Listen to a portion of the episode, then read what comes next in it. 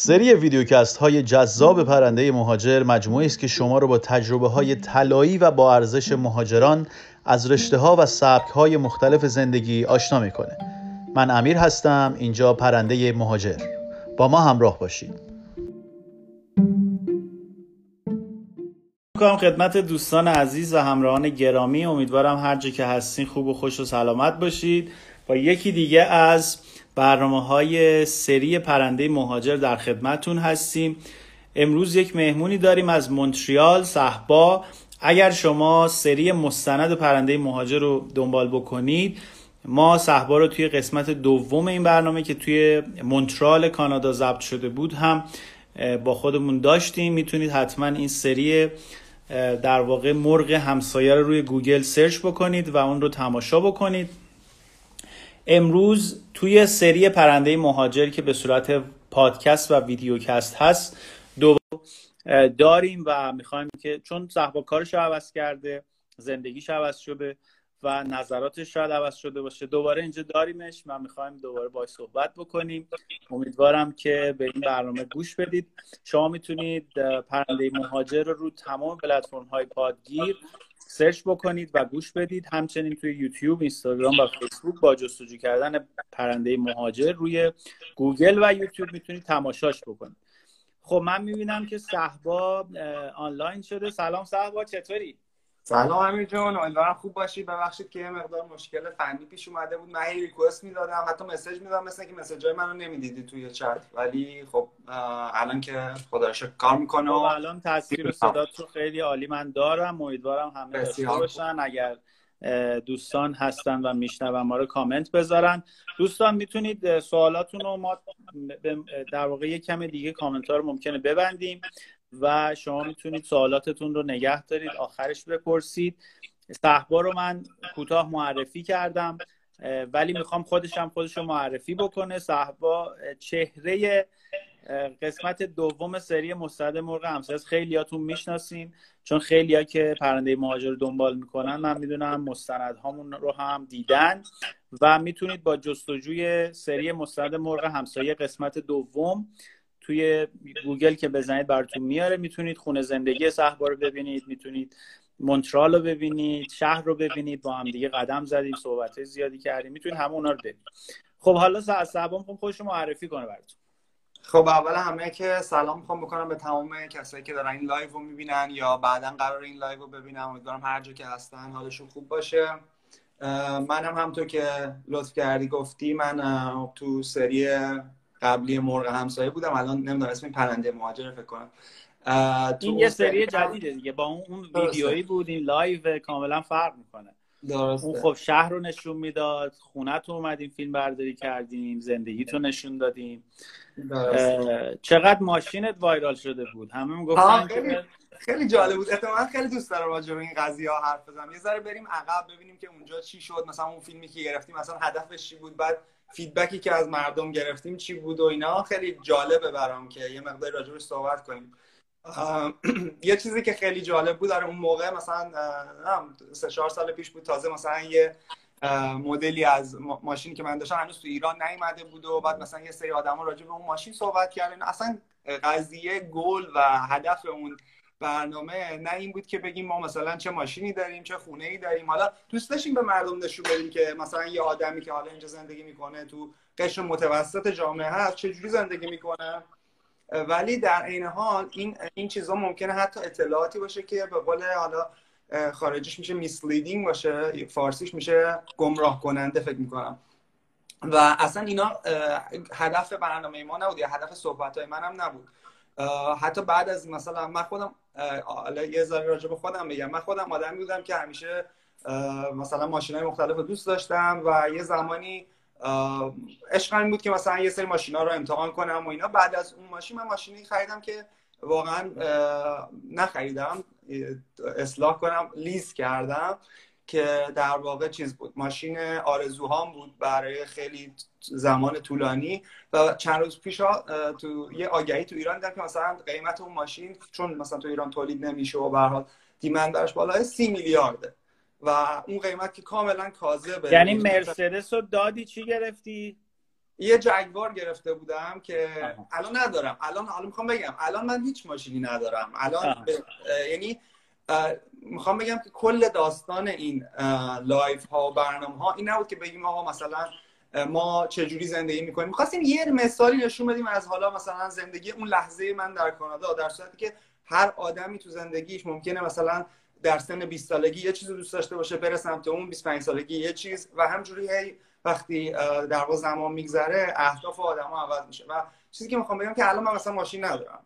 چرا ندارم؟ برای اینکه من اون موقع با ماشینم رفتم سر کارم. الان یه یکی دو ساله که کارامون هم 100 درصد از خونه شده و من ماشین فقط برام مثلا دردسر بود و چیز بود که دیگه گفتم که احتیاج ندارم فعلا برای یه تایمی گفتم که من اصلا ماشین نمی‌خوام داشته باشم. و حالا خونه دوباره به همین شکل من سعی می‌کنم جوری زندگی کنم که راحتم جدا از اینکه حالا چقدر درآمد دارم چقدر مثلا پولمو صرف چی می‌کنم اینا. اینا هم مسائلیه که یه مقداری مسائل فرهنگیه. فکر می‌کنم یه تفاوت فرهنگیه توی حالا جامعه کانادایی که من ده سالی اینجا زندگی می‌کنم با جامعه ایرانی مثلا من می‌بینم کانادایی ها تمام لذتشون اینه که آقا بعد از کار برن با هم دیگه یه باری بشینن یه یه drink ی بخورن و یه شامی بخورن و بگن و بخندن. بعد ولی می‌بینم مثلا اون حالا نه همه ولی مثلا اون آدم ایرانی تمام تلاشش در طول روز اینه که یه پولی جمع کنه بره اون مثلا ماشین مارک فلان بخره بعد به بقیه نشون بده. یه دو تا live اینستاگرام بذاره دو تا نمی‌دونم استوری بذاره بعد همه بگن به به و چه تفاوت فرهنگی نمی‌خوام بگم این بده اون خوبه اون خوبه این بده. هر کی به هر حال دوست داره هر جوری زندگی کنه می‌تونه زندگی کنه. و خب نرسیدن هم هست دیگه. شما وقتی که حالا به قول خیلی که اومده بودن می‌گفتن که صحبا یه کارمنده می‌تونه مرسدس سوار شه. ما تو با کارمندی دوچرخم نمی‌تونیم بخریم. و خب وقتی نتونی برسی هدفت میشه اینکه بری خودتو بکشی که اونو بخری و داشته باشی یا دیگران نشون میدی که ببینید من موفق شدم. کاملا حرف درسته. کاملا باید موافقم. و یه تفاوت در واقع جوامع مختلف کشورهای مختلف کشورهایی که از لحاظ اقتصادی سالمتر هستن. در مقایسه با کشورهایی که از لحاظ اقتصادی به حال رنج می‌برن می‌برن همینه که اینجا به قول تو مثلا یه کارمند می‌تونه خیلی چیزا برسه. خیلی یه کامنت دیگه که دیده بودم خیلی جالب بود. یکی گفته بود که تو الان داری مثلا اونجا اینجوری زندگی می‌کنی. اگه ایران بودی الان گردو فروش شده بودی. و می‌خواستم بگم که نه من ایران بودم احتمالا با توجه به همین کار کرده بودم کارمند بودم. فقط شرایط کارمند تو ایران با مثلا کانادا ممکنه متفاوت باشه. پراید هم ماشین خوبیه ها. آره چرا که نه. من الان همونم ندارم. کولر دارش هم اومده. خب الان چرا ماشین چرا بدون ماشین زندگی می‌کنی؟ همون دیگه داشتم می‌گفتم که کارم کلا از خونه شده و تایم خیلی زیادی رو تو خونه و اطراف خونه میگذرنم به علاوه اینکه دیدم که من اگه بخوام مثلا اون تایمی که آزاد دارم رو دوباره سوار ماشین بشم از یه نقطه برم یه نقطه دیگه توی سلامتی من تاثیر می‌ذاره. برای اینکه من احتیاج دارم چون کارم از تو خونه است همش نشسته است یه time ی رو خودم مجبور کنم که برم بیرون یه پیاده روی کنم یه ورزشی بکنم یه چهار تا جا رو پیاده برم و این فکر می‌کنم در زمینه سلامتی برای من خیلی تاثیر مثبتی داشت. lifestyle رو انتخاب کردی. به علاوه اینکه مثلا اینجا من خب خیلی نزدیک به مرکز شهر زندگی می‌کنم. همه چی در فاصله خیلی نزدیکی از منه. و اینکه بعد از این مدت زیادی ماشین داشتم و با همون ماینست ایرانی زندگی کردن تو اینجا به این نتیجه که آقا بر کسی که مثلا من نه به حال خانواده ای دارم که می‌خوام این ور اونور مثلا یه موقع اعضای خانواده احتیاج دارن که تو ببریشون یه جایی مثلا نقلیه ولی وقتی خودم هم به علاوه اینکه تازه سرویس های مثل اوبر و اینا خیلی پیشرفت کرده و خیلی میشه راه حلشون استفاده کرد. صحبا هنوز خانواده تشکیل ندادی؟ هنوز تشکیل ندادیم. از اون مستندی که ساختیم خونه تو چی عوض کردی؟ نه خونه هم عوض نکردم. همون خونه یه که تو مرغ همسایه دو فیلم برداری کردیم. همون منطقه آره. و چون منطقه هم نشون دادیم. آره منطقه خیلی پیش نزدیک اولد مونتریال بود. نزدیک در واقع کانال لشی کانال چیه اون اسمش؟ درسته کانال لشی. کانال و مونتریال بود و خیلی این منطقه پیشرفت کرد. از اون زمان به حالا خیلی در واقع ساختمون نوساز ساخته شد و خیلی آخه خیلی از خانما میان direct میدن میگن چه جوری همسر اختیار کنیم ما میگیم خب ایناهاش برید message بدید. اگه به تفاهم برسید میشه همسرگزینی از کانادا. شما دو سال دو, دو سال و نیم فکر کنم دو سال و نیم گذشت از اون دوران. آره هنوز پس خانواده اختیار نکرد نه دیگه افتخارشو نداشتیم خب، که. دوستان عزیز معرفی می‌کنم صحبای single از مونتریال خب صحبا که از کارت بگو. کارت چی شد؟ عوض کردی؟ آره کارم هم اون موقع خب من توی شرکت بمباردیه کار می‌کردم که ساخته یعنی چند تا business line داشت. یکیش ساخت هواپیماهای شخصی بود. حتی هواپیماهای مسافربری که اون اون قسمت رو اون در واقع subdivision رو فروخت به ایرباس یه قسمت ساخت قطار داشت که headquarter ش تو آلمان بود. اون رو هم تو سال گذشته شرکت آلستوم فرانسوی خریدش و شرکت بمباردیه خب برای کسایی که تو کانادا زندگی می‌کنن خیلی شناخته شده. است یکی از بزرگترین employer های کانادا و یکی از شاید از لحاظ reputation یکی از بدترین شرکت های کاناداییه توی حداقل ده سال اخیر. یه شرکتیه که در حالا خیلی اطلاعات هم ممکن دقیق نباشه ولی مثلا فکر کنم حول و حوش دهه 80 90 و سال 2000 یعنی دهه 2000 تا 2010 خیلی شرکت خوبی بود همه آرزوشون بود اینجا کار کنن همینجوری داشت رشد می‌کرد ولی توی هولوش 10 سال 15 سال اخیر به شدت افت داشت. شرکتی بود که خیلی رشد کرد در یه زمانی ولی دوباره به خاطر مدیریت بد و حالا تصمیمات اشتباه این شرکت خیلی خیلی ضرر کرد و الان خیلی کوچیک شد. دوباره یعنی شانس اینو داره که توی یه حوزه بسیار کوچیکتر از قبل موفق باشه و پیش بره چون هم حوزه هواپیمای شخصی. همچنان فکر می‌کنم Bombardier اگه بهترین نباشه به هر جز دوتای اول تو دنیا از لحاظ هواپیمای business jet که در واقع آدمای خیلی پولدار یا شرکت ها از اون استفاده می‌کنن و اینا. من خلاصه یه تایم اونجا بودم و من اگه بریم تو رزومه کاریم توی industry یا صنعت های مختلف کار کردم خیلی صنعت های مختلف خواستم امتحان کنم. چون background من آیتی هست این امکان رو دارم که تمام شرکت هایی که به هر حال به نوعی همه شرکت ها الان از آیتی استفاده می‌کنن برای بک آفیسشون من امکان این داشتم که تو همه این جاهای مختلف کار کنم و یه, یه در واقع حوزه یا اینداستری که خیلی دوست داشتم توش کار کنم و تجربه نداشتم توش. در این حال تو می‌دونی که مثلا من 7 ساله توی بازار بورس خیلی سرمایه گذاری می‌کنم و در واقع خیلی از شاید درآمد من از بازار بورس بیشتر از درآمد شغل اصلیم باشه. واقعا؟ در طول 7 8 سال آره. یعنی یه پولی آدم به حال از اون شغل اصلیش در میاره. بعد اونو وقتی سرمایه گذاری می‌کنه وقتی زمان میگذره منم استایل به قول معروف اینوستینگم خیلی لانگ ترمه کسی نیستم که دی ترید کنم یا مثلا هر روز بخوام درگیرش بشم ولی خیلی مطالعه می‌کنم خیلی وقت می‌ذارم و در طول زمان واقعا الان مثلا می‌بینم خب مثلا من اینقدر پول از سر کارم در آوردم گذاشتم تو استاک مارکت آمریکا و کانادا نه جای دیگه فقط آمریکا می‌تونی بگی تو چه شرکت های سرمایه گذاری کردی؟ صد درصد. من خب دوباره به همه اینا به هم یه جورایی تو زندگی من ربط داره. من بک‌گراندم آیتیه و علاقم و پشنم تکنولوژیه. اون حوزه که من خیلی باهاش کامفتبلم میفهممش و خیلی براش امید دارم. خیلی نسبت بهش در واقع دید مثبتی دارم و تو اون حوزه من خیلی سرمایه گذارم. تمام شرکت های بزرگ اپل فیسبوک آمازون نمی‌دونم Shopify که واقعا یه شرکتیه که بی‌نظیره تو کانادا و تقریبا تمام این شرکت های معروف tech مایکروسافت کلاب هاوس چطور؟ سرمایه گذاری کردی تو کلاب هاوس خیلی سوالت خیلی جالبه. کلاب هاوس خیلی به من می‌گفتن که سهامشو بخریم و اینا. من اصلا کلاب هاوس تو stock market نیست. و یه سری از دوستای من می‌گفتن نه هست و یه ticker ی بر من فرستادن و گفتن اینو بخریم و اینا. گفتن ببین concept کلاب هاوس concept جالبیه. به نظرم می‌تونه تو long term رشد داشته باشه. بعد رفتم یه ذره خوندم اصلا این ticker ی که اینا فرستادن هیچ ربطی به اون شرکت کلاب هاوس نه کلاب هاوس همچنان همین امروز که با هم صحبت می‌کنیم یه شرکت کاملا خصوصیه و شما به هیچ وجه نمی‌تونید سهامش بخرید. ولی این دقیقا همون چیزی که خیلی دوست دارم مثلا یه اشاره کوچیکی بهش بکنم که یه سری آدما خیلی دوست دارن سریع پولدار بشن. یا سریع به هدفشون برسن. و معمولا اینجوری تقریبا هیچ کاری نمی‌بینی که اینجوری باشه. سرمایه گذاری هم همینه تو بورس رفتن هم همینه. طرف نرفته مطالعه کنی که ببینه آقا این اصلا اون شرکتی هست که داره خود چون تیکر شبیه اون اسمه سریع رفته خریده و بعدم کلی استاکش در واقع اومده پایین.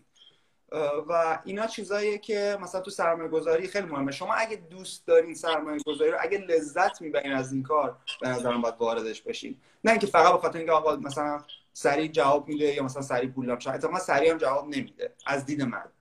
شما برای دیگران هم سرمایه گذاری می‌کنین یا فقط برای خودت؟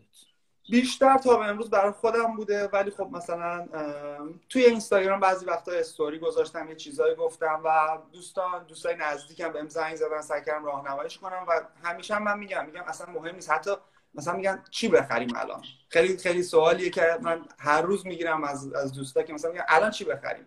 مهم نیست الان چی بخریم. ببین من این استراتژی که follow می‌کنم خیلی استراتژی ساده ایه من مثلا فیسبوک رو بهش اعتقاد دارم به این business model اعتقاد دارم به Shopify اعتقاد دارم.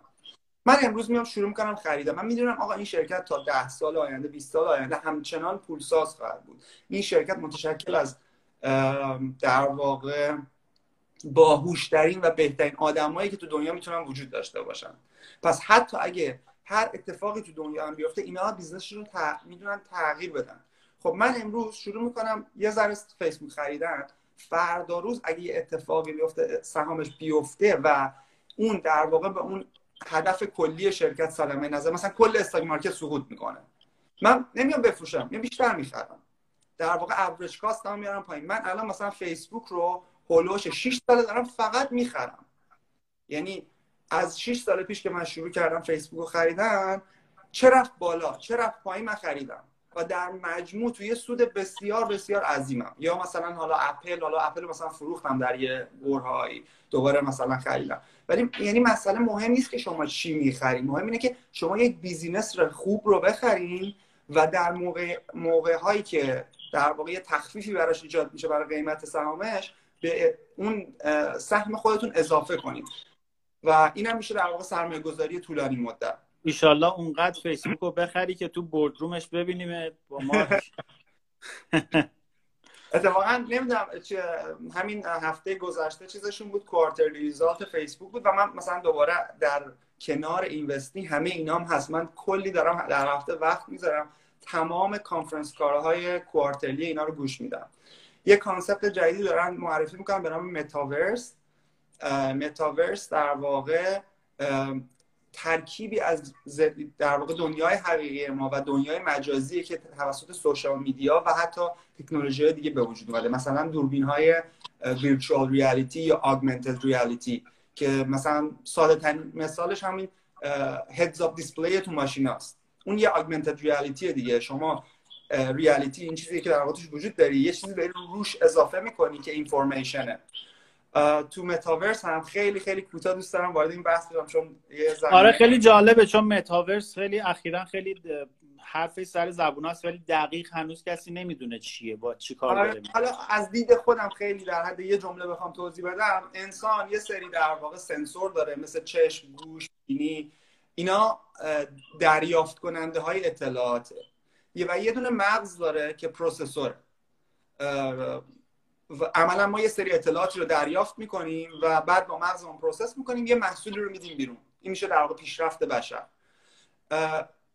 تو متاورس ما داریم هر دوتای اینا رو سعی می‌کنیم تقویت کنیم. یعنی مثلا با یه عینک VR یا AR میایم اطلاعاتی رو که با چشم غیر مسلح نمیشه دید به اون انسان میدیم. مثلا داره تو خیابون راه میره review تمام مغازه هایی که تو خیابونه رو می‌تونه بالاشون ببینه. بدون اینکه هیچ کار خاصی بکنه. یا حتی اینو گوگل هم یه try نکرد که همشون دارن همشون دارن روش کار می‌کنن. مایکروسافت گوگل و حالا گفتم اون چیز دوم چیه؟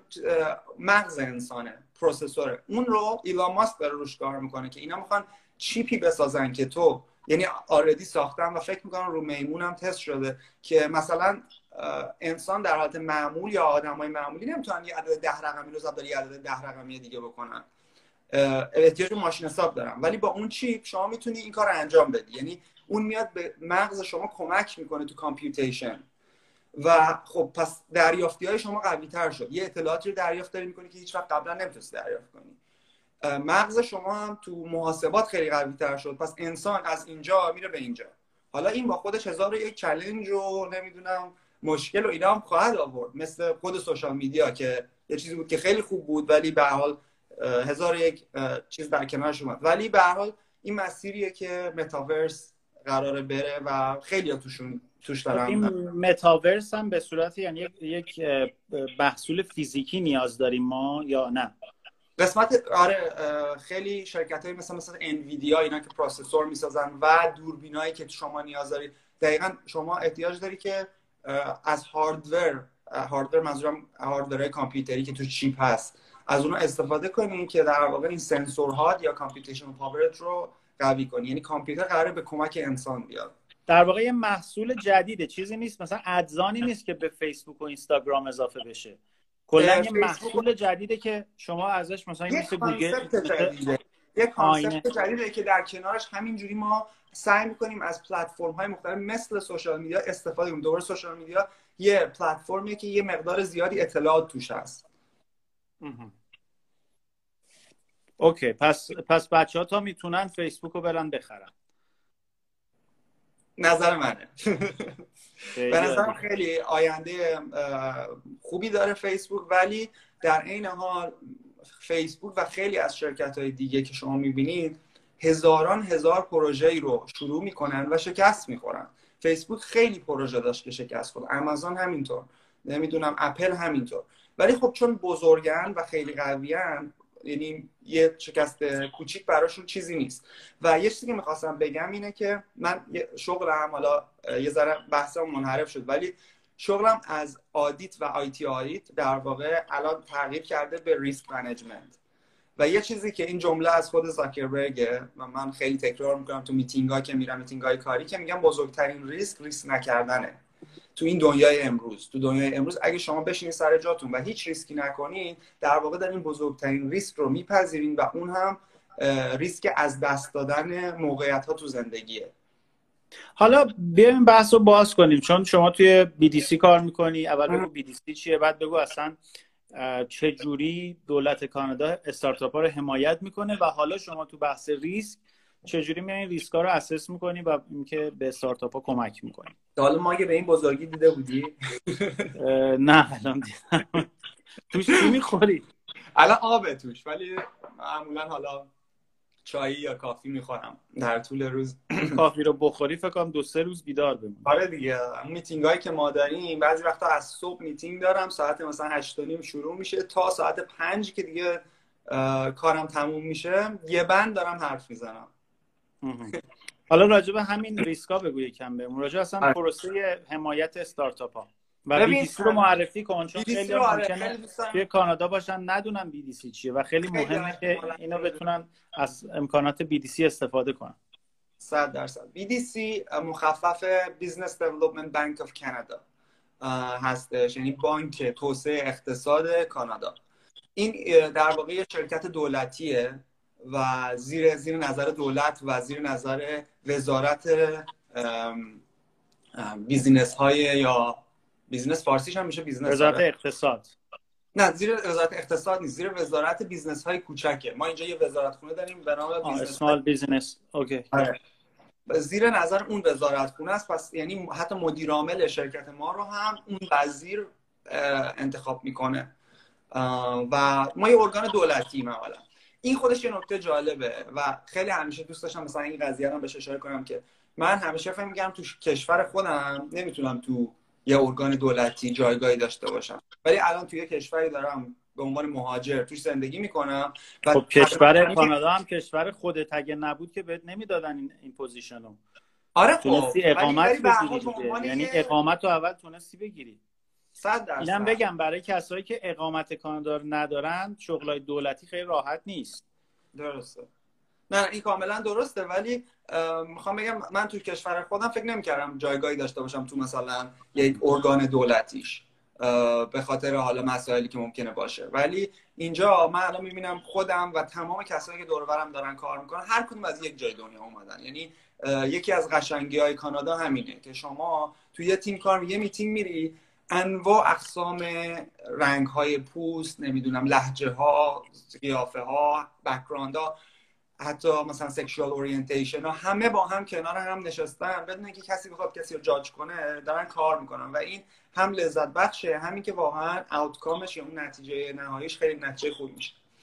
حالا برگردیم به بحث اینکه BDC چیه BDC چی کار می‌کنه؟ BDC یه شرکت به نسبت کوچیکیه. و در واقع یک arm یا یک بازوی Bank of Canada Bank of Canada مثل مثلا بانک مرکزی ایران بانک مرک... بانک های مرکزی تو کشور بانک نیستن. مثل بانکی که مثلا تو محاوره ما باش صحبت اینا قانون گذارن برای بقیه بانک ها نرخ سود رو تعیین می‌کنن نمی‌دونم میگن که مراودات بین بانک ها باید به چه صورت باشه.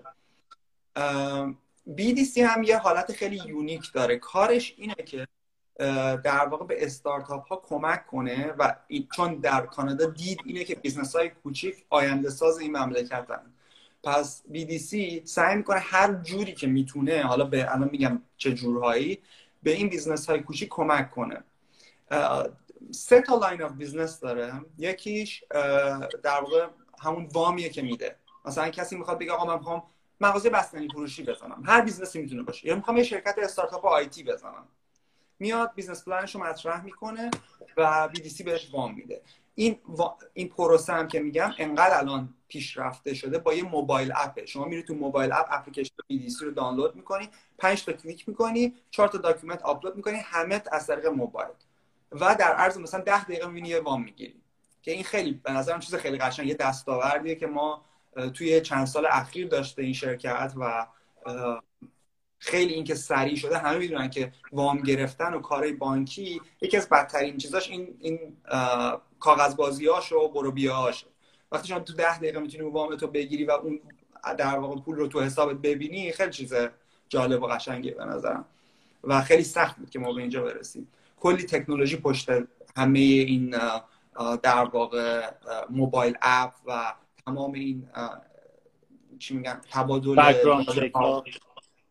آره. یکیش پس شد وام دادن به business ها. حالا وام هم بستگی داره به سایز business شما پتانسیل business شما از فکر کنم از 100 هزار دلار شروع میشه تا وام های میلیون دلاری. این این به هر استارتاپ اینو میدن؟ دوباره به business plan بستگی داره دیگه. من منم تو business در واقع کار نمی‌کنم که بتونم دقیق دقیق اطلاع بدم ولی سایت BDC bdc.ca هر کی بره می‌تونه بخونه و اطلاعات دقیقتری رو کسب کنه و agent هم, هم از طریق چت هم از طریق تلفن از همه نوع هم از طریق social media می‌تونن اطلاعات دقیقتر بهتر دومین در واقع line up business advisory advisory یعنی اینکه بیان دست اون استارتاپ رو بگیرن. مثل تقریبا همین incubator ا یا مثلا accelerator ا بیشتر شبیه accelerator ا و از این stage ببرنشون به stage بعدی. چجوری؟ مثلا یه مثالی بزنم. یه استارتاپ یه شرکت دانش بنیان تو ایران بهش میگن. خب خیلی یه ایده خوبی پشتشه. یه سری آدم پر انرژی پشتشه ولی خیلی شکل یه شرکت تمام عیار رو نداره. مثلا شرکت ها بعضی وقتا احتیاج به وکیل دارن. بعضی وقتا احتیاج به حسابدار دارن. بعضی وقتا احتیاج به human resources دارن. منابع انسانی دارن. و یه شرکت استارتاپ شاید پولش نداشته باشه که به صورت full time بخواد این نیروها رو استخدام کنه. ولی BDC سعی می‌کنه به صورت پکیج اینا رو در اختیار این استارتاپ ها قرار بده که اینا تنها چیزی که نگرانش می‌خوان باشن همون business خودشون باشه. دیگه نگران مسائل قانونیش حسابداریش نمی‌دونم مسائل انسانیش نمی‌دونم همه این چیزها رو سعی می‌کنن این استرس ها رو از روشون بردارن که شانس موفقیت استارتاپ ها که همه جای دنیا خیلی پایین هست رو ببرم بالاتر. و نهایتا به نظرم جالب ترین جای business ما که یه ذره به اون passion دوم منم نزدیکه VC یا venture capital. Venture capital اینه که نمی‌دونم برنامه های مثلا Dragons' Den یا Shark Tank و بچه های بیننده های تو دیدن یا مثلا تو کانادا که همه می‌شناسن تقریبا یکی از آره. برنامه fun ه. اینه که حالا بچه Shark Tank مدل امریکاییشه دراگنزن مدل کاناداییشه. راجع همینه که چند تا سرمایه گذار میان بقیه میان ایدهشون رو اونجا پیچ می‌کنن میگن چقدر پول می‌خوان حالا یا بهشون میدن یا کمتر این همچی و مشابهش توی ایران هست توی ایران اومده ولی خب خیلی ضعیفه. خیلی خیلی ضعیفه. اصلا قابل مقایسه نیست. خیلی همین دقیقا موردی که اشاره خیلی مهمه. ببین من مثلا مقایسه می‌کنم بعضی وقتا واسه خودم. یه سیستمایی رو تو ایران می‌بینم و تو کانادا. تقریبا هر چیزی که من اینجا می‌بینم تو کانادا هم هست. ولی functional نیست. می‌دونی؟ همه چی یه پوسته ای ازش هست متاسفانه. و اینجوری نیست که مثلا تمام تکنولوژی ها تمام نمی‌دونم شرکت ها اینا همه وجود دارن. حتی مثلا حالا می‌تونیم بکشونیم به بحثایی که اصلا رفتی نره بحث واکسیناسیون و اینا که امروز خیلی بحث داغیه. اینه که مثلا حالا یه مثال کوچیک می‌زنم مثلا ربطی هم نداره ولی اصلا ما کاری به مقایسه نداریم. می‌دونی اصلا چون مخاطب ما مخاطبیه که اکثرشون یعنی پروسه مهاجرت رو طی کرده الان کانادا حالا می‌خواد موفق بشه. می‌خواد ببینی چیکار باید بکنه. اصلا هدف ما اینه. هدف ما هیچ وقت این نبوده که بیایم ایران رو مقایسه هدف ما همیشه اینه که افراد از همه جای دنیا وارد کانادا میشن. خب حالا what's next از الان به بعد چیکار کنیم؟ خیلی سوال خوبیه. از الان به بعد یعنی وقتی یک کسی وارد کشور جدید میشه مخصوصا اگه تجربه قبلی مهاجرت نداشته باشه بعضی وقتا آدم مثلا مهاجرت دوم یا سومشونه.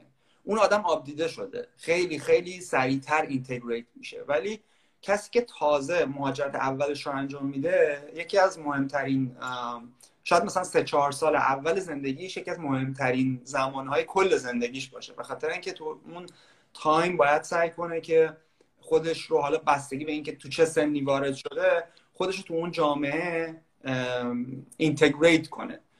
ما مهاجرت ها خیلی راحت میشه دو دستشون کرد. مهاجرت های موفق و مهاجرت های ناموفق.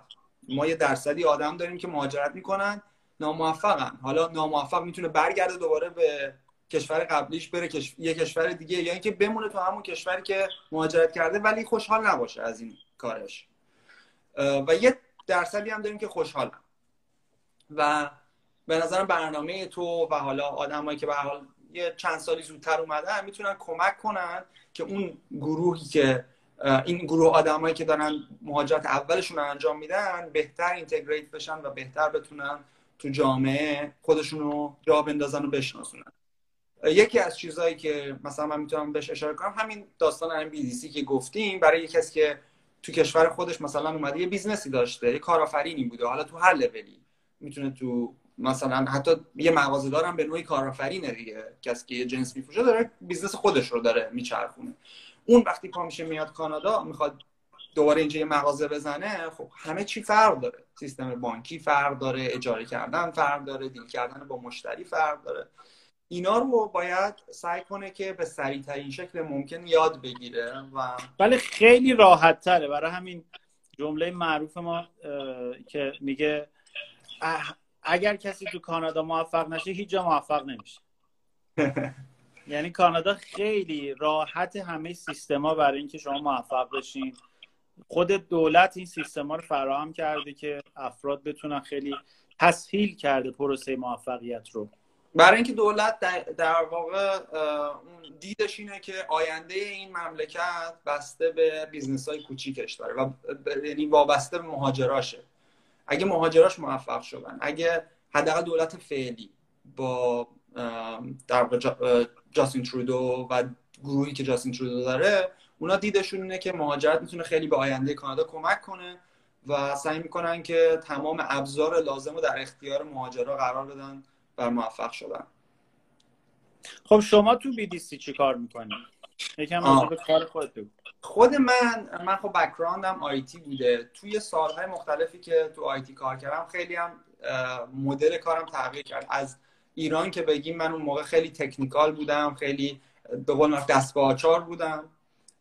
به مرور زمان چون علاقه زیادی به business و یادگیری business و اینکه بفهمم کلا یه شرکت چجوری کار می‌کنه من از اون لایه های technical همینجوری کم کم جدا شدم و به لایه های business نزدیکتر شدم. توی Bombardier که باز هم کارم خیلی technical نبود IT auditor بودم. یعنی که دپارتمان IT رو از خارج از دپارتمان IT میمدم چک می‌کردم که مطمئنم کارهایی که می‌کنم تو دپارتمان IT مطابق با اهداف شرکت هست. الان اون برگشتم اومدم داخل خود دپارتمان IT به عنوان یک advisor به عنوان یک مشاور مشاور ریسک. در کنار این دپارتمان هستم. در کنار مثلا vice president ها و لایه مدیریت شرکت هستم که بهشون میگم مثلا اینا ریسکایی که شما باش مواجه هستین. حالا خیلی به صورت methodologic تر نه که همین فقط کلامی باشه ما یه سری متدولوژی داریم یه سری ابزار داریم که از اونها استفاده می‌کنیم و سعی می‌کنیم ریسک هایی که در مقابلمون هست رو اول شناسایی کنیم بعد اگه بتونیم حتی اندازه گیری کنیم با ابزار و فرمول ها و متدولوژی هایی که داریم و بعد report کنیم و مانیتور کنیم. یعنی اینکه مثلا کووید خودش یه ریسک بود دیگه برای شرکت ها برای اینکه ما شرکتمون و اینکه مثلا تمام employee های ما رفتن از خونه کار کردن. الان همه آدمایی که بی کار می‌کنن دارن از خونه هاشون کار می‌کنن. یا قراره بعد از کووید برگردن یا قرار نیست؟ از سپتامبر قرار از سپتامبر که میشه مثلا یک ماه دیگه تقریبا. قرار اونایی که customer facing هستن برگردن به office و شرکت قرار تا 25 درصد ظرفیتش به صورت امتحانی در واقع برگرده به work from office. ولی مثلا role هایی مثل IT دیدن که واقعا شاید لزومی هم نداره که برگردن به office. و ما فعلا قرار تا آخر سال از خونه کار کنیم. از سال آینده گفتن که تو ذهنشون که مثلا سه روز خونه دو روز office. و اونم گفتن تست می‌خوام بکنن. چون ممکنه اصلا همین که بخوان آدم ها رو مثلا بگن نصفیتون از خونه کار کنید نصفیتون از office. اولا اون خودش میشه defeat the purpose. یعنی چی میگم؟ بیاد اون گل یک هدف رو از آره مثلا هدف اینه که بریم تو office کار کنیم. اینه که نزدیک هم باشیم کنار هم باشیم. حالا نصفمون اگه بخوام خونه باشن دیگه عملا فقط انگار به صرف اون دید قدیمی که باید از تو office کار کرد داریم پامشیم میریم office. این هم از این. خیلی جالبه. حالا یکم بس تکنیکاله ولی برای کسایی که شاید آینده رو بخوان بیان توی فیلد شما بیان تو کار ریسک بخوان اصلا این رشته رو دنبال بکنن. یکم می‌خوای راجع به متدولوژی هایی که گفتی یا حالا نوع کارت صحبت بکنی؟ ببین کار من جا به جا یعنی شرکت به شرکت و کشور به کشور ممکنه فرق داشته باشه. به علاوه اینکه دوباره یه, یه چیز خیلی جدیدیه. risk management تو حوزه financial یه مقدار قدیمی تره تو حوزه IT یه مقدار چیز جدیدتریه. ولی کلا بخوام بگم چه کسایی می‌تونن وارد این بشن. من background م information security بود امنیت اطلاعات. توی دانشگاه این رشته رو تحصیل کرده بودم. این از اینا که مسابقه می‌ذارید یه سایتی رو هک بکنید و اون دقیقا مدل خیلی technical شه. من هیچ وقت مثلا اونقدر technical نبودم ولی خب با اون آدم حرف اون آدم ها رو به قول معروف می‌فهمم. خب یعنی اونا اگه کاری بکنن من می‌تونم متوجه میشم که چیکار کردن. از اون یه جنبه دیگه کار من کار حال حاضر من کار کردن با business دیگه. من سعی می‌کنم اون پل ارتباطی بین اون آدمایی که خیلی technical ن خیلی به قول معروف از کد و از نمی‌دونم برنامه نویسی و هک و اینا سر در میارن. حرف اونا رو ترجمه کنم برای اون آدمایی که خیلی به فکر اینن که business سریعتر پیشرفت کنه business جلو بره. این این تقریبا translation رو من انجام میدم. به علاوه اینکه ریسک رو سعی می‌کنیم حالا ریسک مرحله اولش identify کردنشه. بهترین راه identify کردن ریسک ها اینه که بری با خود آدما صحبت کنی. یعنی تقریبا با هر کسی که تو آیتی هست من میرم میشینم صحبت می‌کنم. میگم به نظر شما ریسک چیه؟ الان شما از یه بچه ده سالم بری بپرسی به نظر ریسک چیه؟ میگه ریسک اینه که مثلا توپی که دارم باش بازی می‌کنم مثلا گم بشه. خب هر کسی به حال یک دیدی از ریسک داره. بعد من حالا یه مایندستی دارم که به مرور زمان اینو کسب کردم به علاوه یه سری تحصیلات یه سری فریم ورک ها و اینا اینا رو حرفایی که آدما بهم به می‌زنن و سعی می‌کنم بذارم تو این فرمول ها یا تو این قالب ها و همه رو بچینم کنار هم در نهایت یه نتیجه گیری و یه چکیده ای ازش بگیرم و اون رو انتقال بدم به لایه مدیریت که اصلا دسترسی به اون صورت نداره به این آدم ها. یعنی وقتشو نداره که بره با تک تک آدم صحبت کنه خلاصه کاری که می‌کنن هم تقریبا اینه. خب برای رسیدن به همچین position ی تحصیل باید بکنن باید تو چه زمینه‌هایی می‌تونن تحصیل بکنن و تو چه جایی باید کار بکنن؟ تحصیلات ببین من تو همین تیمی کار می‌کنم برات مثال می‌زنم. طرف مهندس کامپیوتر لیسانس داره رسیده کانادا. تجربه کاری آنچنانی هم نداره. نهایتا توی شرکتی وردپرس می آورده بالا.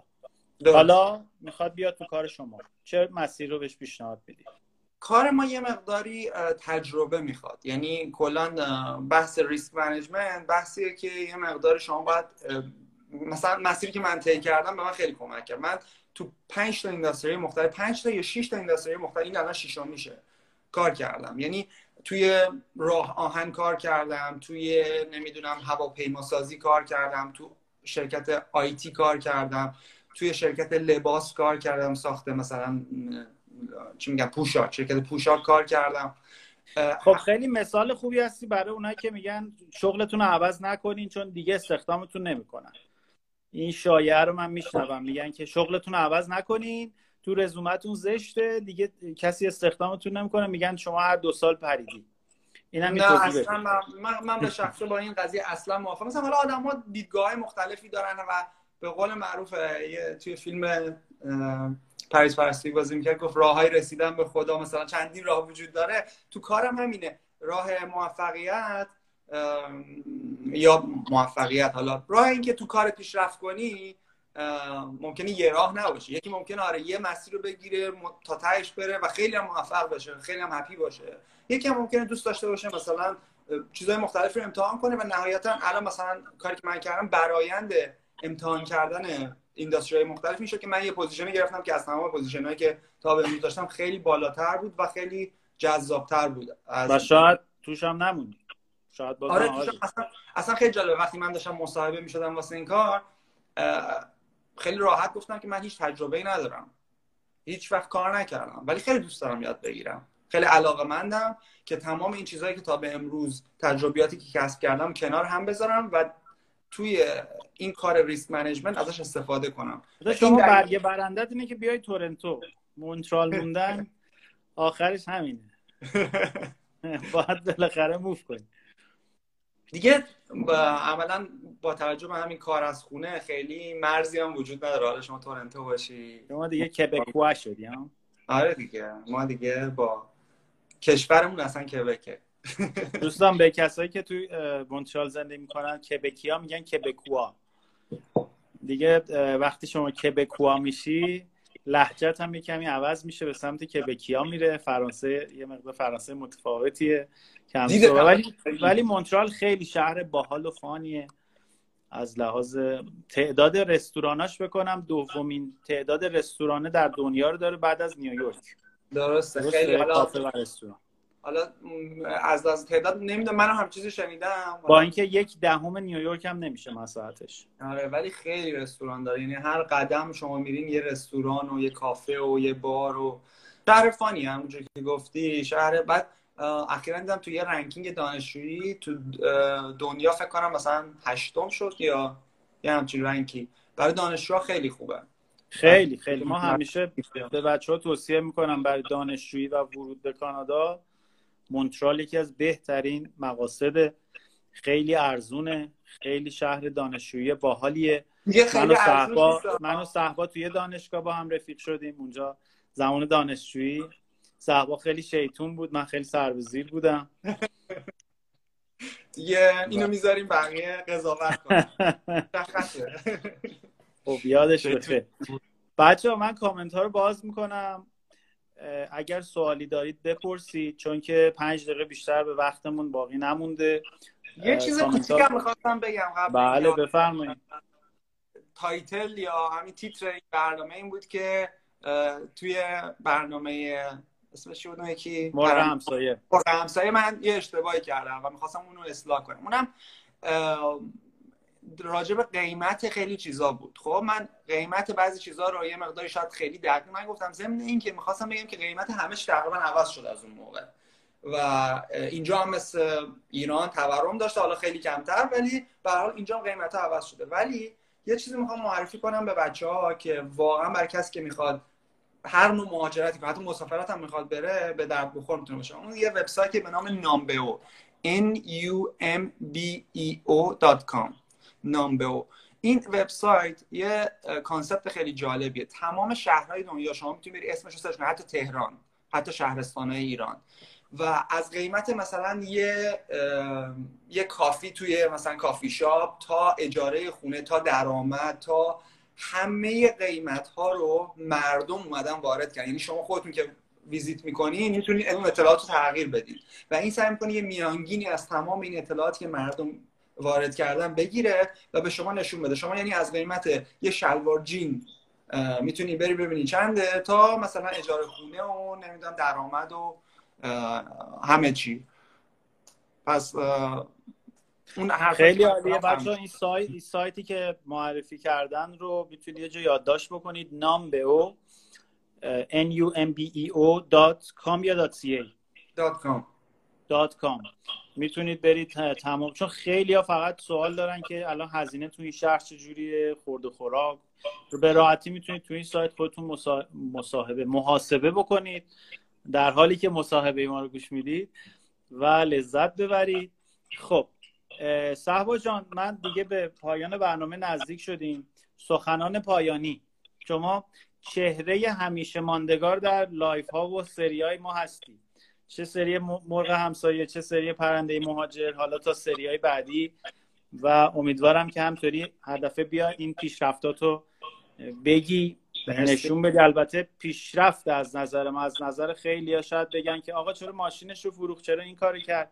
در صورت که هپی آدم باید باشه. و مهمترین نکته مهاجرت اینه که با خودتون به در واقع به توافق برسین که هپینس چیه و اون شادی رو تو چی پیدا می‌کنید؟ الان شادی رو تو چی پیدا می‌کنید؟ الان و ممکن مثلا اگه دو سال پیش دو سه سال پیش ازم این سوال می‌پرسه یه جواب دیگه میدم. همینجوری هی تغییر می‌کنه حالا به حال سنش میره بالاتر. اون موقع ازت پرسیدم. پرسیدم مدینه فاضله است؟ مدینه فاضله؟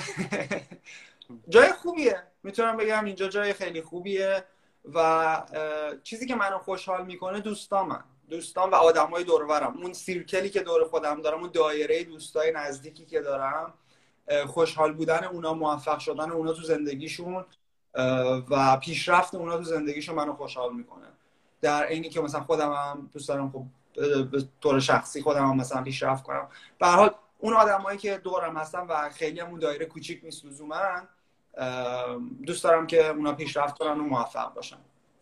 مرسی صهبا جان که همراه ما بودید دوستان می‌تونید سری پادکست های پرنده مهاجر رو رو تمام پلتفرم های پادگیر iTunes Spotify Apple Podcast Google Podcast Castbox و بقیه گوش بکنید. همچنین می‌تونید ویدیوهاش رو روی یوتیوب و اینستاگرام و فیسبوک با search کردن videocast های پرنده مهاجر روی گوگل تماشا بکنید. صهبا جان مرسی که با ما بودی و تجربیات گرانبهات رو در اختیار همه گذاشتی. مرسی امیر خیلی خوشحال شدم. مرسی از کسایی که تو این live شرکت کردن و بعدا قراره ببیننش. خیلی ممنون. دارم تا برنامه بعدی. خداحافظ. خدا نگهدار.